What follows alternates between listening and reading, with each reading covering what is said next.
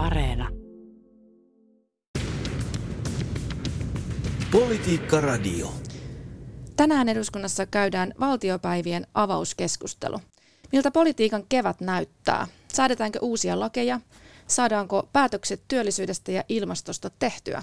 Näistä puhumme tänään. Tämä on Politiikka Radio ja minä olen Linda Pelkonen. Politiikka Radio. Tervetuloa Politiikka Radioon. Vihreiden väliaikaisena puheenjohtajana toimiva Iiris Suomela. Kiitos. Ja keskustan eduskuntaryhmän puheenjohtaja Juha Pylmäs. Kiitos. Ja perussuomalaisten kansanedustaja Sakari Puisto. Kiitoksia huomenta. Tosiaan tänään eduskunnassa käydään valtiopäivien avauskeskustelu. Ja tässä avauskeskustelussahan on yleensä tapana pohtia, mitä kevät eduskunnassa pitää sisällään. Niin ennustetaan vähän, mitkä ovat kevään tärkeimmät teemat eduskunnassa, Iiris? Varmasti tämä energian hintakeskustelu yhdistettynä meidän pitkäjänteisiin tavoitteisiin hiilineutraali hyvinvointivaltion rakentamisesta pysyy pinnalla.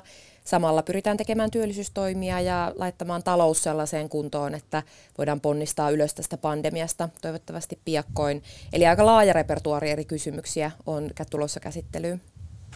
Juha. Niin, kyllähän ne työllisyystoimet varmaan on yksi semmoinen keskeinen asia, mitä hallitusohjelmassakin on sovittu, että ne, ne neuvottelut käydään nyt tämän kevään aikana. Samoin nämä ilmastotoimet on sinne sovittuja neuvotteluja, kuten myös, myös sitten tuota kehyksistä käytävä keskustelu. Että nämä on niitä, jotka on niin hallituksen puolelta sovittuja, jotka tulee varmasti eduskuntaa puhuttamaan jollakin lailla. Ja sitten tämä tämänhetkinen tilanne, niin tämä energia, kun tuo, tuota, niin Ukrainan tilanne, niin varmaan nekin sitten nousee myös, myös keskustelun tuolla eduskunnan puolella. Sakari. Talous ja turvallisuus tulee olemaan kaksi, kaksi todella oleellista teemaa, että kumpaakin liittyy itse asiassa aika laajakin repertuari, että tapahtuu maailmassa suurin piirtein mitä hyvänsä, niin mä uskon, että turvallisuudesta tullaan keskustelemaan, että tietysti Ukrainan tilanne ja kansainvälinen asema myös, mihin presidenttikin kiinnitti valtiopäivien avaajassa huomiota, on tämä niin hybridi maahantulotilanteeseen varautuminen, se on nähty jo liettuja puolerajalla ja, ja tuleeko se toteutua, niin sitä ei tiedetä. Ja sitten toisena isona teemana talous, mihin liittyy energiakysymykset, inflaatio yleensäkin, työllisyystoimet ja sitten julkisen talouden kestävyys. No puhutaan vähän taloudesta sitten. Tässä olette kaikki sen maininnut hyvin tärkeänä ja siitä onkin puhuttu. Sitä on välätelty, että, että nämä työllisyystoimia nyt pitäisi sitten hallituksen tehdä itse asiassa jo tällä viikolla. Hallituksella on työllisyystavoite, eli pitäisi saada vahvistettua julkista taloutta 110 miljoonalla eurolla. Miten se tehdään, millä keinoilla Iiris? Nythän meillä on se tilanne, että monilla yrityksillä ja työnantajilla on pulaa työvoimasta ja erityisesti osaavasta työvoimasta on pulaa. Osaaminen ei tarkoita pelkkää korkeakoulututkintoa, vaan myös ammatillisesta osaamisesta on pulaa. Ja se kyllä se tarkoittaa, että erityisesti koulutukseen pitää panostaa ja varmistaa, että jokaisella on riittävä osaaminen työmarkkinoilla pärjäämiseen. Ajattelen, että mitä enemmän voidaan kannustaa ihmisiä tarvittaessa aika nopeastikin kouluttautumaan, niin sen parempi. Mutta niin kai... sitten, että vihreät on tämmöisellä niin kuin pehmeiden keinojen kannalla mieluummin kuin näiden kovien, jota on ollut esillä julkisuudessa? Ajattelen, että me ollaan valmiita katsomaan kaikkia keinoja, mutta on hyvä tunnistaa, että mikä se keskeinen ongelma tällä hetkellä on. Ja keskeinen ongelma on osaavan työvoiman pula. Ja jos työttömällä henkilöllä ei ole riittävää osaamista, niin hän ei välttämättä työllisty, vaikka kuinka sosiaaliturvaa leikattaisi, ellei sit pysty tästä osaamista antamaan. Eli sen tähden halusin tämän nostaa tässä esiin. Mutta totta kai tämä vaatii laajaa keinovalikoimaa ja ollaan muuhunkin valmiita, mutta mielestäni tämä koulutuksen puoli on tärkeä muistaa koko ajan rinnalla. Juha, kuulostiko hyvältä tämä Iiriksen kuvailu? No on siinä samoja elementtejä, mikä on meille tärkeä, eli tähän pitää tunnistaa tämä, tämä tuota, työvoimapula, siis varsinkin tuolla maakunnissa yritykset tuskailee valtavasti tällä hetkellä, että ei, ei osaavaa työvoimaa löydy mistään se on niitä keinoja. Sitten on tämä kohtaanto-ongelma, eli meillä on valtava työllisyys edelleen, työttömyys edelleen, eli, eli ihmiset toisaalta työttömänä, toisaalta tuskalla siitä, että ei näitä tekijöitä löydy mistään. Ja tätä, mm. tätä ongelmaa pitää ratkaista. Sitten isossa kuvassa pitää muistaa sekin, että työn tekeminen pitää olla aina kannattavaa. Eli nyt on päästy hyvin, monesti tulee se tilanne, että töihin ei kannata lähteä joko siitä syystä, että kulkeminen on liian kallista, että pitää käydä niin kaukana työpaikka tai pitää muuttaa toiselle puolelle Suomia tai muuta vastaavaa. Eli näitä toimenpiteitä, joilla se työn vastaanottaminen tehdään kannattavaksi, niin niitä tietenkin pitää aina ensisijaisesti olla hakemassa, että se, se, se pitää olla kumminkin meillä yhteiskunnassa ensisijainen tehtävä, että työn vastaanotto on kannattava. No onko tämä nyt ihan, ihan helppoa hallituksessa tehdä päätös? Tässä on ollut tosi paljon näitä keinoja pinnalla. Parannuksia koulutukseen, ulosottoaikojen lyhentäminen, opintotuen tulorajan korotusta, ansiosidonnaisen leikkausporrastus, euroistus. Toisaalta vasemmistoliitto ei, ole, ei aio suostua tämmöiseen mihinkään ansiosidonnaisen leikkaamiseen. Tämä ansiosidonnaisen tämä... euroistaminen voisi olla sellainen keino, jonka kanssa voitaisiin edetä. Ja sitten toisaalta tämä tulorajojen korottaminen on hyvä idea. Tätä on tehty nyt opintorahan kanssa määräaikaisesti, mutta voitaisiin muutenkin työttömyysturvan kanssa korottaa tulorajoja. Mehän ollaan esitetty perustuloa, jossa tulorajat äh, poistuisi kokonaan ja sitten sitä mukaan kun ihminen ansaitsee rahaa, niin ikään kuin verotettaisiin sitä perustuloa pois täysin tällaisella liukuvalla, portaattomalla mallilla. Nythän tämän nykyisen mallin ongelma on byrokratia ja vaikea ymmärrettävyys. Ihmisillä on tosiaan se huoli, jota tässä Juha Pylväs hyvin kuvasi, että kannattaako mennä töihin. Pahimmillaan Kelalta tulee kirjettä jo siinä kohtaa, kun on miettinyt minkään työpaikan hankkimista ja riippumatta siitä, että kuinka monta tuntia pystyy tekemään töitä, niin voi tulla selvitettävää mm. ja se totta kai sitten vähentää työnteon kannattavuutta, jos on se huoli, että sitten menettää sen sosiaaliturvan kokonaan, vaikka tekisi vain muutaman tunnin töitä viikossa. Tämä mainitsemasta, puhuit tästä, että teille vihreille kyllä kävisi tämä euroistuskin, niin sehän siis tarkoittaisi sitä, että, että siis tällä hetkellä pitää siis tehdä töitä vähintään 18 tuntia viikossa, jotta työssäoloehto täyttyy tässä ansiosidonnaisessa. Ja sitä uudistettaisiin siten, että, että sen täyttymistä tarkasteltaisiinkin kuukauden aikana kertyneiden palkkatulojen mukaan, eikä viikoittaisen työajan mukaan. Niin äh, eikö tämä kuitenkin olisi heikennys tähän järjestelmään? No meillähän on se haaste, että tällä hetkellä ylipäätään nämä ansiosidonnaisen ehdot on haastavia ihmisille, joiden työsuhteet ei ole säännöllisiä. Ja sen takia, mitä yksinkertaisempaa tarkastelua meillä on, niin sen parempi, sen oikeudenmukaisempi järjestelmä meillä on.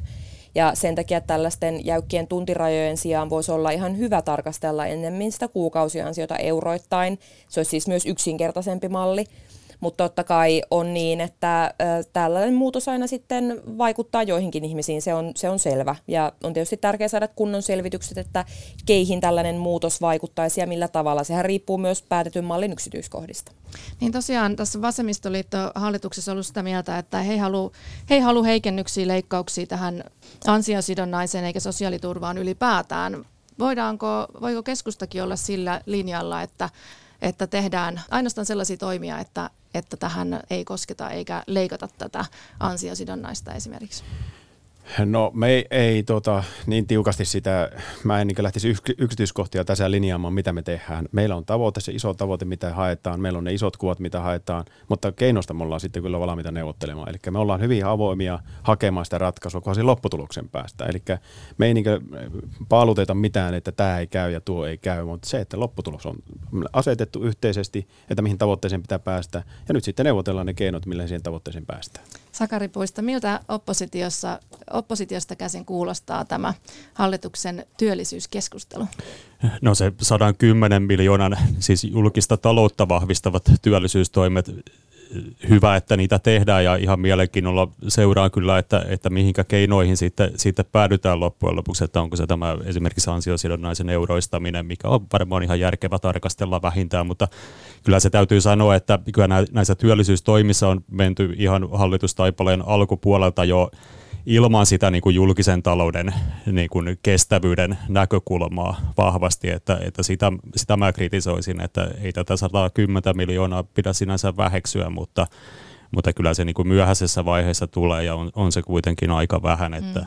että vaikka työllisyystilanne on nyt tämän niin kuin koronatiputuksen jälkeen sanotaanko nyt kohtuullinen, niin, niin tästä julkisen talouden kestävyydestä on kyllä tingitty aika pahasti ja se, että me pyritään niin kuin saamaan ne talouden kulmakivet takaisin paikoilleen, niin se ei tule olemaan helppoa, koska sitä on kerran jo poikettu. Niin.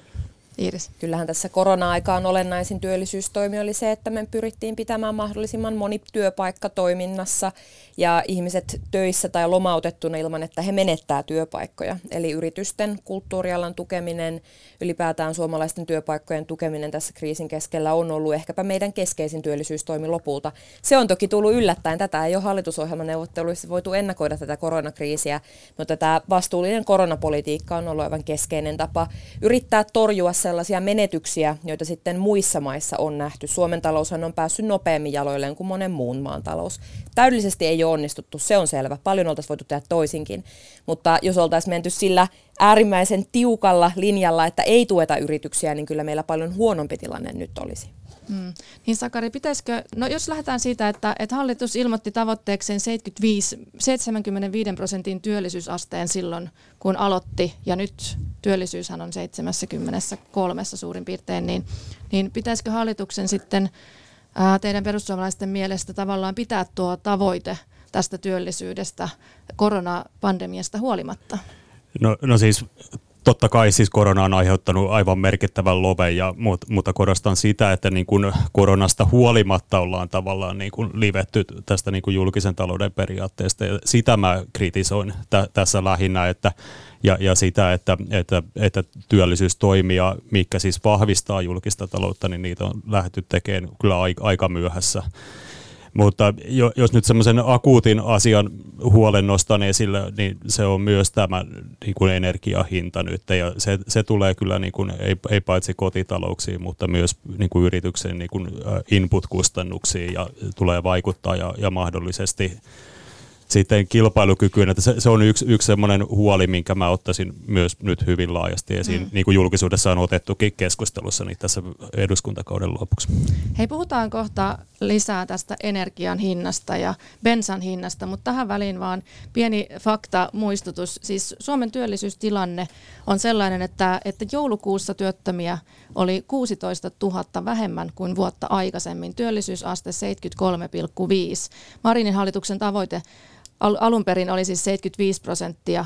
Jos muistatte, niin Sipilän hallituksen tavoite viime kaudella oli 72 prosenttia työllisyyttä. Ja, ja siis pitkäaikaistyöttömiä kuitenkin on 15 400 enemmän kuin vuotta aikaisemmin. pitkäaikaistyöttömien määrä on, on kyllä kasvanut.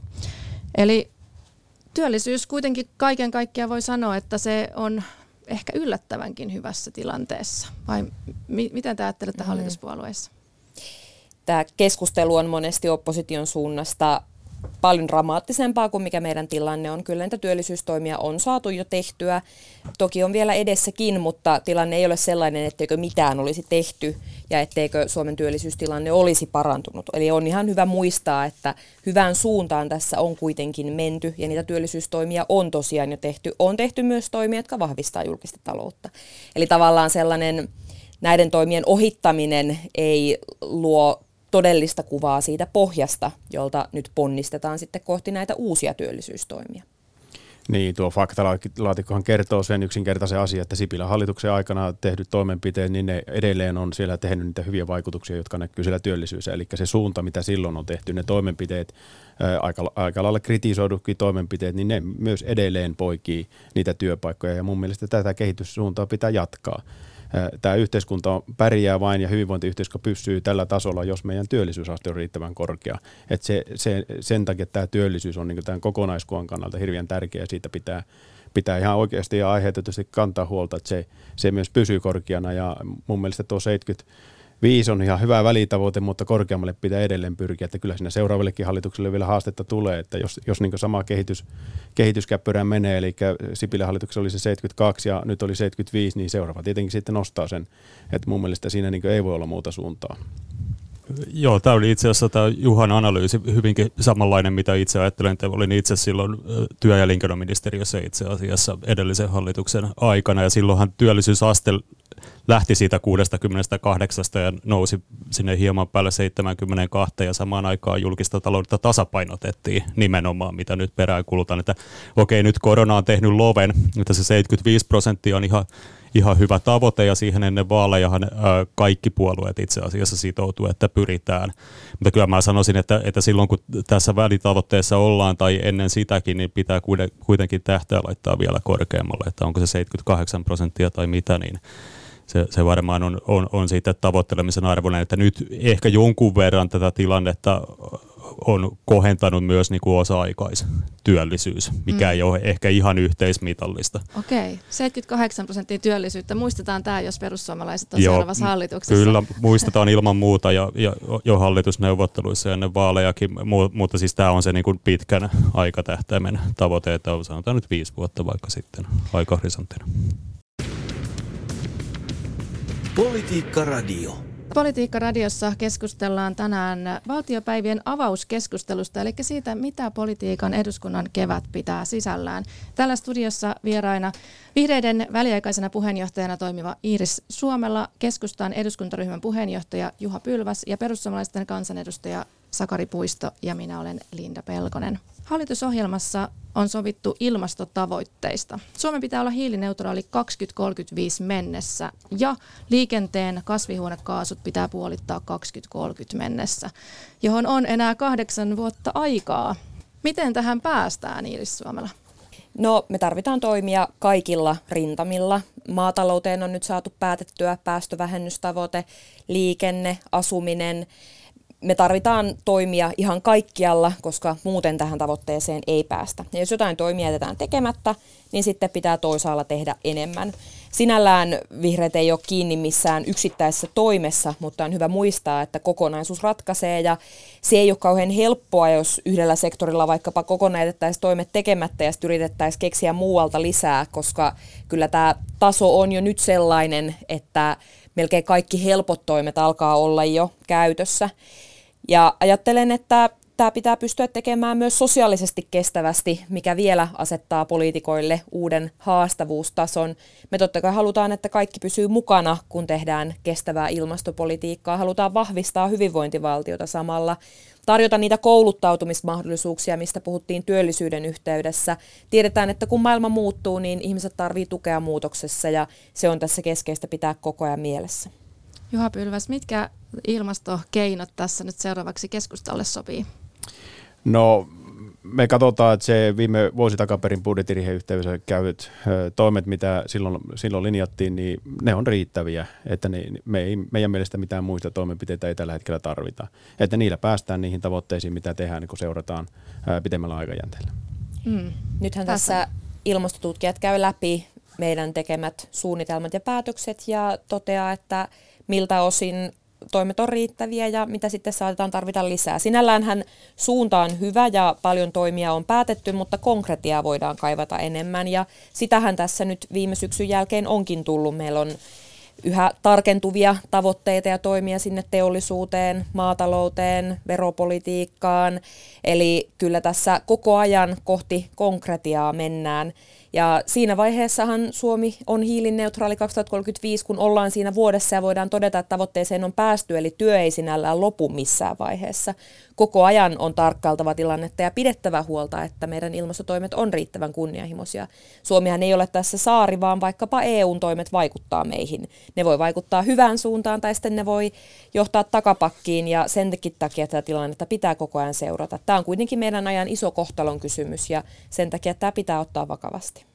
Niin tosiaan tässä on myös nämä EUn ilmastotavoitteet pitää ottaa huomioon ja, ja Suomen velvoite on vähentää taakanjakosektorin päästöjä 50 prosenttia. Eli jo EUn ilmastotavoitteet velvoittavat vähintään 5,3 megatonnin päästövähennyksiä.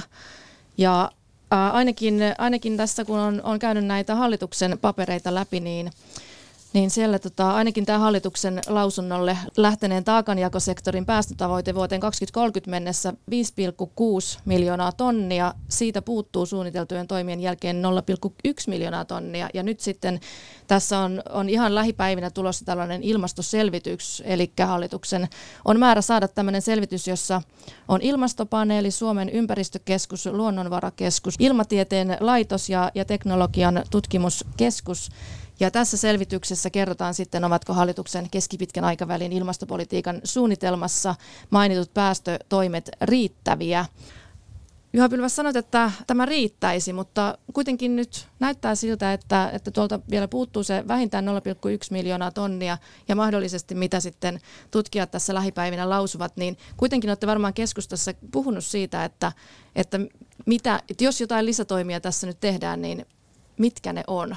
Vaihtoehtoja kuitenkin on. Näitä toimiahan ää, riittää, niin, niin mikä on sellainen, mikä keskustalle käy? Niin, kuten mä sanoin, niin meillä on, on käyty keskustelu kyllä, ja meidän mielestä täällä, tämä riittää ne toimenpiteet, mitä me ollaan, ollaan tehty vuosi takaperin, niitä mitä on sovittu. Eli sitä seurantaa pitää vaan nyt tehdä, että se, miten se menee. Että tällä, tällä toimenpiteellistalla, mikä me ollaan jo toteutettu, otettu käyttöön, niin niillä päästään niihin tavoitteisiin. Eli vaikka, vaikka sieltä nyt tulisi tota, asiantuntijaryhmä sanomaan, että pitää tehdä vielä enemmän, että nyt ette pääse näihin, tämä on kuitenkin EUn velvoittava tämä tietty määrä, että mitä Suomen pitää kuitenkin tehdä, niin, niin tota, Sanotteko, sanoo keskusta silti, että ei missään nimessä tehdä enää mitään enempää? Niin, eihän me missään nimessä sanota, eihän mä niin määritellytkään, vaan mä sanon, että ne toimenpiteet, mitä tehtiin vuosi sitten ja sovittiin tehtäväksi, niin ne riittää, niillä päästään niihin tavoitteisiin. Ja, kuten Iiris Suomella tuossa totesi, että heidän mielestä ne ei riitä, meidän mielestä ne riittää. Eli mehän nyt vaan odotellaan silloin molemmat puolueet sitä, että, että nämä asiantuntijalausunnot saa ja, ja katsotaan, mitä siellä ihan oikeasti tulee. Et se, mun mielestä se spekulointi tässä vaiheessa äh, kumminkin on keskustelu käyvän kuukauden päästä ja ne tulokset mm. on meillä käsittelyssä silloin, että mitä tarvitsee tehdä, tarvitseeko tehdä mitään, vai päästäänkö niillä niihin tuloksiin, mitä me ollaan haluttu. Että mun mielestä kuukauden päästä me ollaan viisaampia väittelemään siitä, että, että mitä toimenpiteitä seuraavaksi tehdään. Vihreät ei tässä hyppää siihen asiantuntijarooliin. Me ei päätetä, että mikä riittää tai ei riitä, vaan asiantuntijat sen nyt käy läpi. Meillä on ihan syystä Suomessa ilmastopaneelin kaltaisia huippuasiantuntijoita, jotka tietää tämän paljon paremmin kuin kukaan poliitikko. Ja sen takia me todella sitä asiantuntija-arviota nyt odotetaan. Mm. Eli nyt ei vielä voida tietää, että riittääkö nämä toimet vai ei. Totta kai se viesti, joka syksyllä tuli, oli siinä mielessä painava, että siinä vaiheessa tarvittiin vielä lisää konkretiaa, mutta toisaalta lisää konkretiaa on koko ajan tullut. Eli me ei vielä tiedetä, että mikä se asiantuntija-arvio on. Ei siis vielä voi myöskään sanoa, että nyt tämä riittää. Se, sellaista arviota meillä ei vielä ole. Ja kyllähän meillä on myös sellaisia ilmastotoimia listalla, jotka edistää paljon myös muita tavoitteita. Tiedetään, että nyt vaikkapa maataloudessa kärsitään siitä, että monien lannoitteiden hinta on kasvanut jyrkästi. Ollaan oltu aika riippuvaisia fossiiliperäisistä tuontilannoitteista. Jos tässä parannettaisiin Suomen omavaraisuutta, hyödynnettäisiin vaikkapa eläintuotannon sivuvirrat, niin me voitaisiin samalla ensinnäkin pyrkiä eroon tästä tuontilannoteongelmasta ja sitten toisaalta vähentää myös maatalouden päästöjä. Eli voidaan lyödä kaksi kärpästä yhdellä iskulla. Samoin jos nyt katsotaan tätä energiakriisiä, missä ollaan energian hinnan nousun myötä, niin koko ajan mitä enemmän me irtaannutaan fossiilitaloudesta, sitä vahvemmin valta ja valta ennen kaikkea pitää hinnat kurissa on täällä Suomessa. Eli me voidaan samalla ottaa myös haltuun tilannetta niin, että jatkossa ei käy sillä tavalla, että maailmanmarkkinoilla kun öljyn hinta heilahtaa, bensan hinta heilahtaa, niin me ei oikein voida tehdä kauheasti, kun se sitten osuu täällä suomalaisten kukkaroon. Eli olisi mielestäni vähän erikoista lähteä kieltäytymään sellaisista toimista, jotka parantaa suomalaisten asemaa ja leikkaa päästöjä. Ihan näitä monia pitäisi tehdä senkin takia, että me oltaisiin täällä reilummassa tilanteessa ja varsinkin nämä ihmiset, jotka on tästä energiahinnan noususta kärsineet, olisi paremmassa asemassa. Sakari Puisto, perussuomalaiset on tässä tämmöistä välikysymystäkin virittelemässä, niin kerrotko vähän, mistä siinä on kyse? No siinä on kyse polttoaineiden, myös sähkön hinnan nopeasta noususta, mitä on nähty nyt, nyt viime aikoina ja siitä, että, että tota, niin kuin edellisessä puheenvuorossa jo viittasin, niin tämä tuntuu kotitalouksille kyllä kovinkin pahasti, varsinkin haja-asutusalueilla ja, ja myös lisää yritysten kustannuksia ja sitä kautta vaikuttaa tuotteiden ja palveluiden hintaan myös ja, ja kilpailukykyyn. Ja tämä on meille, meille suuri huoli senkin takia, että me ollaan pidetty paljon esillä näitä ilmastotoimien niin kuin realiteetteja, että, että vaikka energian kustannuksiin vaikuttaa monet tekijät lähtien ihan niin kuin paikallista sääolosuhteista aina näihin isompiin maailmanpolitiikan syövereihin, niin siellä on mukana myös ilmastotoimet, vihreä siirtymä, EUn Fit for 55-paketit, moni muu asia, yleinen, yleinen inflaatio ja meidän mielestä kun näitä toimia on tehty ja lähdetty niin kuin hyvin julistavalla tavalla vielä ottaa etunojaa erilaisiin pöytiin, niin ei olla varauduttu siihen tilanteeseen, mikä nytkin on jo päällä, eli, eli syystä tai toisesta – asiat on monimutkaisempia, mitä on ajateltu ja sanotaan nyt vaikka, että jo pelkästään rahapolitiikankin kautta yleinen inflaatio tulee myös energiahintoihin ja silloin vaikutukset voi olla aika tuskallisia. Kyllähän nyt tilanne on se, että Suomi on paremmassa asemassa kuin moni verrokkimaa, koska täällä on tehty ilmastotoimia, koska meillä on vaikkapa sitä uusiutuvaa energiaa, jonka varaa voidaan nojata. Ne maat, joissa käytetään enemmän fossiilienergiaa, on nyt pahemmassa pulassa, koska siellä se fossiilienergian hinnan nousut näkyy siellä lompakolla vahvemmin. Eli jos ei olisi tehty näin paljon ilmastotoimia, suomalaiset olisivat heikommassa asemassa. Tämä on fakta, jota on vaikea lähteä kiistämään. Eli kyllä tämä pitää nyt huomioida, kun mietitään, että mitä vaikutusta ilmastotoimilla on. On parempi nojata uusiutuviin kuin olla kovin riippuvainen vaikkapa venäläisestä tuontiöljystä. Sakari. Niin siis se energiapolitiikka ei ole mitään niin kuin päivän tai kvartaalipolitiikkaa ja se, se tosiaan täytyy ymmärtää, että, että Suomen energiapoliittiset ratkaisut on pitkällä tähtäimellä ollut itse asiassa varsin hyviä, että meillä on mm. laaja energiapoliittinen paneeli, meillä on ydinvoimaa siellä pohjalla, vihreät on vastustanut sitä kategorisesti pitkän aikaa. Saksassa luovutaan ydinvoimasta itse asiassa sinänsä on ihan järkevää, että meillä on esimerkiksi niin kuin vahvaa biopohjasta, millä, millä pyritään niin kuin mm. fossiilista energiaa korvaa, ja tästä mä olen samaa mieltä, sinne, sinne voidaan ottaa niin kuin tuulivoimaa muuta, muuta käyttöön. On järkevää pitää energiapoliittinen paletti, mutta jos ajatellaan vaikka tämä EUn Fit for 55-pakettia, niin siellä on paljon semmoisia asioita, missä nyt yhtäkkiä ollaan havahduttukin siihen, että hups, meillä onkin kansallisia erityispiirteitä. Eli toisin sanoen meillä on kylmä ilmasto ja me ollaan kaukana ja monet näistä asioista ei itse asiassa ne sopii hyvinkin huonosti. Meillä ajatellaan rakennusten lämmittämistä tai me- meriliikennettä tai muuta. Ja tämän takia olisi kannattanut olla jonkin verran varovaisempi. Tästä Saksan tilanteesta pitää se korjata, että vihreät ei ole ollut edes hallituksessa silloin, kun Saksa on päättänyt luopua ydinvoimasta. Saksasta ei löydy puoluetta, joka kannattaisi ydinvoimaa. Eli tämä monesti laitetaan vihreiden syyksi ja se ei pidä paikkaansa. Niin siis Joo. siellä on SPD ja muuta. Mä en niin. Saksan sisäpolitiikkaa halua mennä vaan niihin energiapoliittisiin valintoihin, mitä siellä on tehty. Suomessa kuitenkin ydinvoimaa on, mutta et, hei, tästä välikysymyksestä vielä. Siis perussuomalaiset ei ottanut kokoomusta mukaan. En tiedä, olisiko kokoomus edes halunnut, olette käynyt keskusteluja taustalla, mutta et, et kokoomuksesta tullut aika tyly viestiä tähän teidän välikysymykseen. Eli ainakin Kai Mykkänen kuvasi perussuomalaisten välikysymystä utopistiseksi ja, ja kokoomuksesta esitettiin tällaisia aika konkreettisia asioita, mitä he olisivat halunnut lisätä tähän välikysymykseen, jos he olisivat olleet siinä mukana. Eli he olisivat halunnut esimerkiksi nykyistä kattavampaa työmatkavähennystä, ammattidieselveron palautusta ja tämmöistä selvitystä mahdollisista keinoista taittaa polttoaineveroa alaspäin sellaisissa tilanteissa, jossa öljyn hinta nousee poikkeuksellisesti. Äh, onko nyt niin, että nämä kokoomuksen esittämät tällaiset keinot ei käynyt perussuomalaisille? Siis mä en itse ollut neuvotteluissa, mä oon sikäli myös julkisten tietojen varassa, mutta esimerkiksi se ammattidiesel-asia on meidän välikysymyksessä ja sen, sen tota, ottaminen keinovalikoimaan samaten työmat, työmatkustaminen, se on ollut käytännössä kaikissa meidän, meidän budjetissa yleensäkin ostovoiman ö, parantaminen ö, verotuksellisin keinoin on, on, on meidän keskeisiä talousteemoja. Että, että no mikä siinä sitten on, että kokoomus ja perussuomalaiset ei saa tätä yhteistä välikysymystä aikaan? No, siinä on liike, liike nyt, nyt mukana ja, ja kristilliset, että mä ajattelisin, siinä saattaa olla kyseessä nimenomaan tämä niin EU-politiikka ja tämä nimenomaan niin kuin konkreettinen päästövähennystavoite, niin kuin vuositavoite, että, että voi olla, että se menee tähän no niin. laariin sitten. Näyttää nyt siltä, että nämä ilmastokysymykset, ne aiheuttaa keskustelua niin oppositiopuolueiden välillä kuin hallituspuolueidenkin välillä. Että ihan yhteisymmärrystä tässä nyt ei aivan saatu. Mutta tähän loppuu vielä, pysyykö hallitus kasassa hinnalla millä hyvänsä, Juha Pylväs? Ei se hinnalla millä hyvänsä pysy, se ei ole pysynyt koskaan, niin en mä usko, että tämä nykyinen hallitus hinnalla millä hyvänsä pysyy pystyssä. Iiris pidän tärkeänä, että me päästään nyt niihin yhteisiin tavoitteisiin. Meillä on monella tapaa työ vielä kesken. Nythän ollaan loppusuoralla myös monien muiden tärkeiden uudistusten kuin tämän talouden, työllisyyden ja ilmaston saralla. Pidän tärkeänä, että nyt päästään näihin yhteisiin tavoitteisiin. Ei hinnalla millä hyvänsä, mutta kyllä se tärkeää on, että hallitus kasassa pysyy. Näin, kiitos oikein paljon tästä keskustelusta. Vihreiden Iiris Suomella, keskustan Juha Pylväs ja perussuomalaisten Sakari Puista. Kiitos. Kiitos. Kiitos. Politiikka Radio.